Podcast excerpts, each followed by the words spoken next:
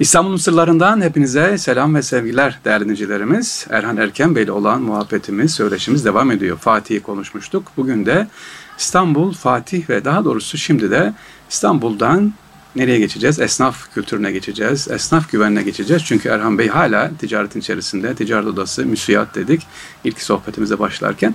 Biraz da Erhan Bey e, ticareti konuşalım. Eski İstanbul'da, eski demeyelim artık bakın 2022 ama 70'ler, 80'ler, 90'lar, 2000'ler ticaret giderek sizce nasıl oluyor? Eski dönemde nasıldı? Güven vardı. Senet çek herhalde bilinmezdi değil mi? Biraz oradan girsek.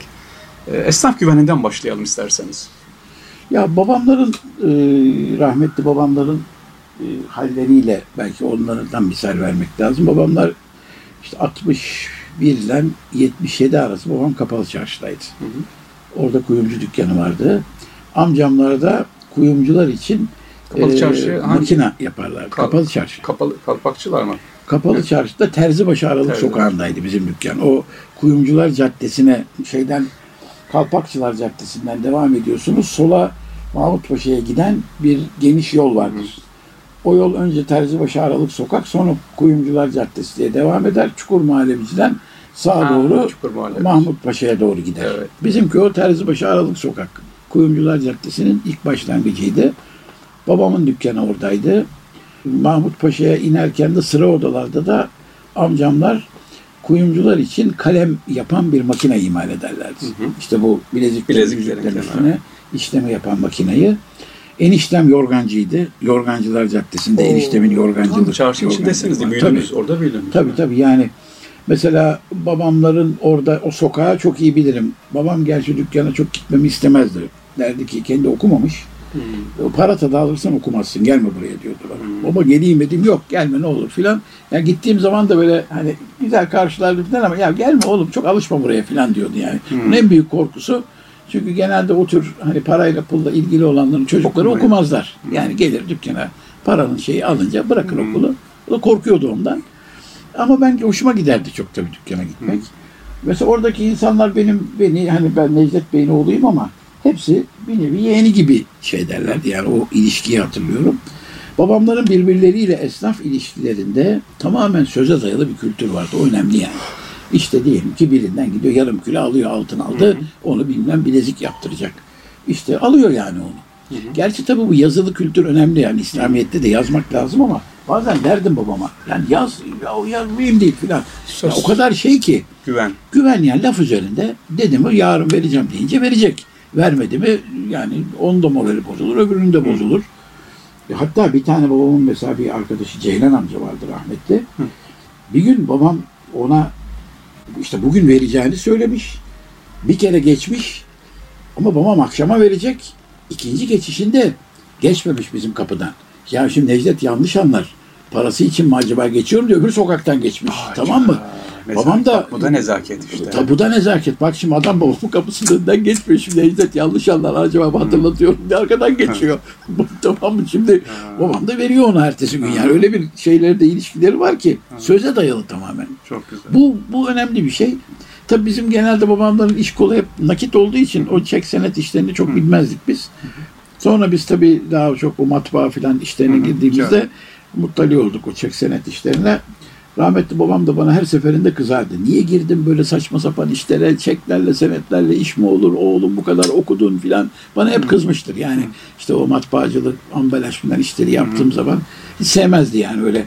Doğru. Çünkü bakıyordu o ödemiyor, o etmiyor, o sinirleniyordu filan. Yani bir de şöyle bir şey tabii.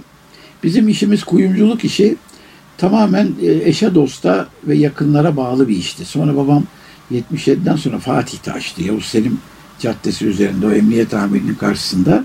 Mesela babamın mahallesi daha çok Fatih ve Çırçır olduğu için ya Çırçır'da kim evlenecek, kimin işte sünneti olacak filan bizim muhakkak dükkandan geçerdi onlar.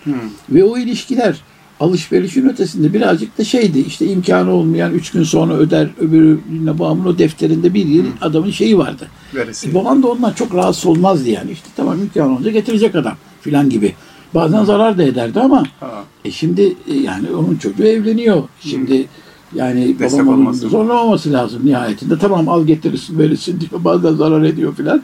Ya, ama böyle bir esnaflık yani nihayetinde. Çünkü Hani mahallenin kuyumcusu diyelim Doğru. işte veya semtin kuyumcusu Necdet. Bu lakabı Çakır'dı da. Gelen herkes Çakır diye Çakır sorardı. E şimdi Çakır hem e, kuyumcu ama e, mahallenin de kuyumcusu yani veya semtin kuyumcusu. Bir de otorite, bir kanaat önderi aynı Yani zamanda. Çakır onlara hizmet etmesi lazım yani. Şeyi o babam da o misyonda. Anlatabildim mi?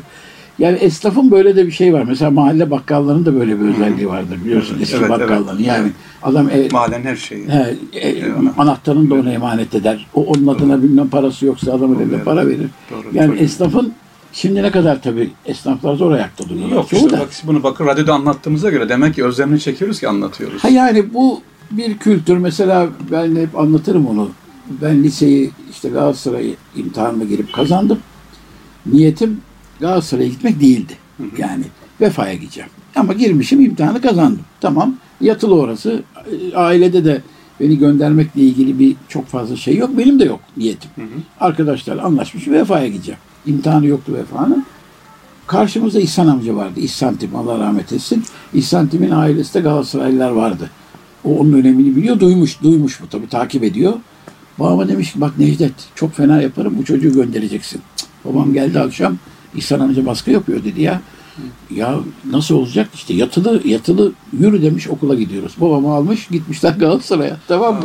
Orada görüşmüşler işte müdür mavili bilmem ne. Tamam yatılı okumasın gündüzlü okusun yatılı parası verelim bu çocuğu alacaksınız. İhsan amca şeyini kullanmış o zaman.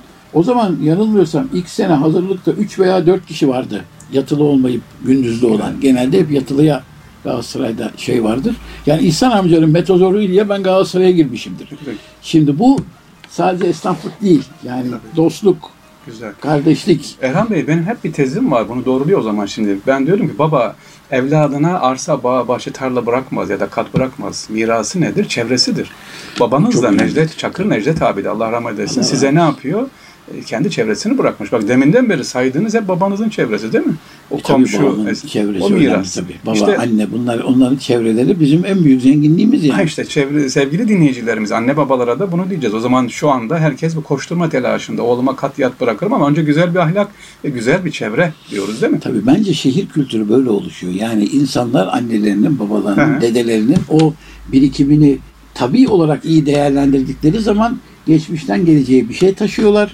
Hem kültür taşıyorlar, hem değerler taşıyorlar, hem bir güç taşıyorlar ve kopukluk olmuyor arada. Şimdi tabii kopukluklar oluyor. Yerler değişiyor, onu taşıyamıyorsun.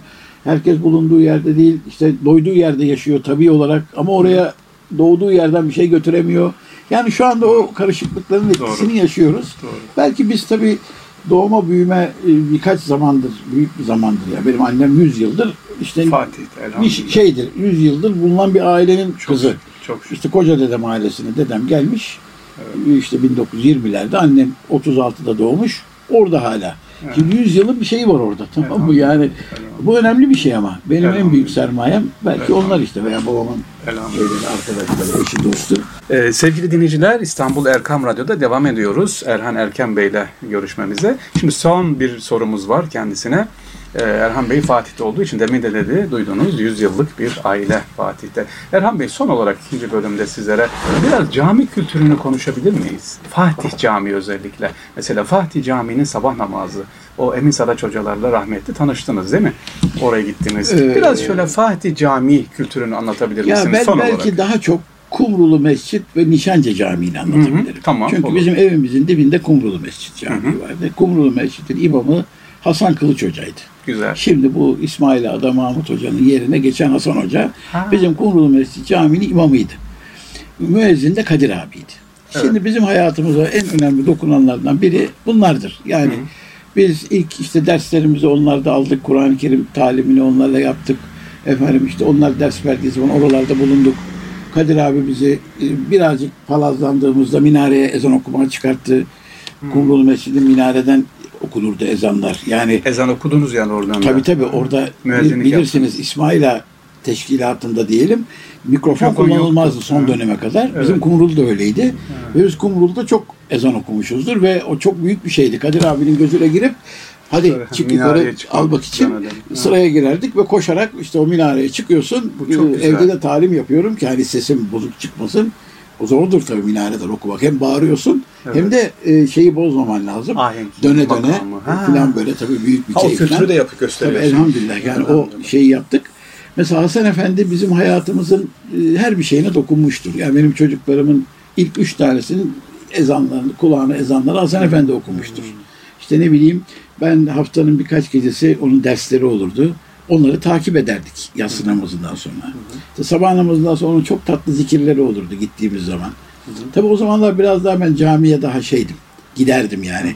Şimdi yaşlandıktan sonra maalesef o eski şeyi kaybettim. Çok üzülüyorum o günlere. O zaman Kur'an kültürünü önce babaanneden sonra camiden Tabii mi dedem öğrendik? önce. Sevgi- benim ha, dedem. çok okuturdu bizi. Rahmetli dedem hep dinlerdi şeyimizi. Ee, Kur'anlarımızı dinlerdi.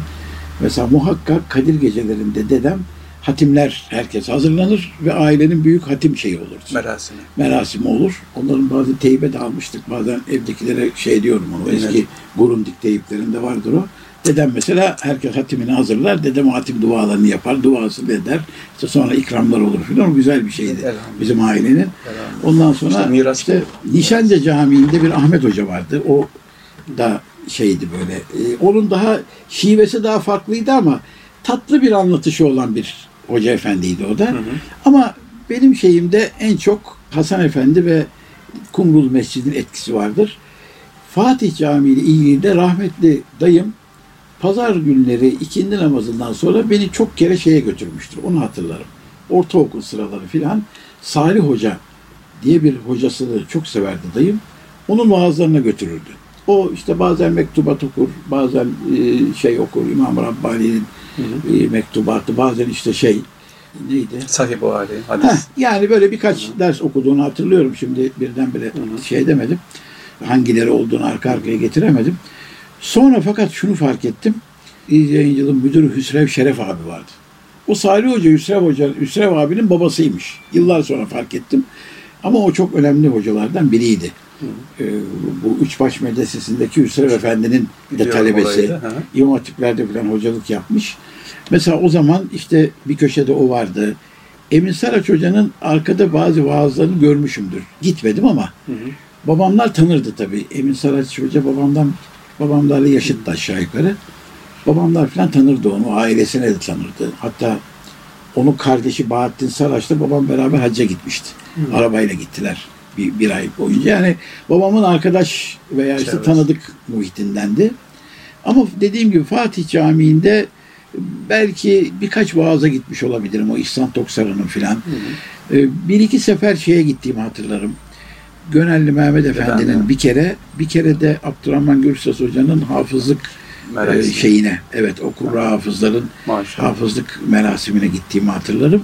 Ama dediğim gibi Fatih Camii'nden daha çok benim şeyimde Evet. Kumrulu Mescit ve Nişanca daha ağırlıktadır. Elhamdülillah. Evet Erhan Bey teşekkür ediyoruz kısa sürede. Bir Fatih şöyle bize dolaştırdınız. Estağfurullah. Ağzınıza yani sağlık. işte böyle kimini hatırladık, kimini E, yeter, hatırlamadık ama. yeter. Ama bunlar işte gençlere, özellikle günümüz gençlerine bir mesaj.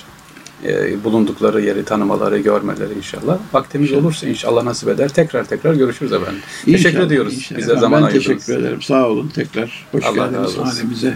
Allah razı olsun. Hayırlı günler. Sağ olun.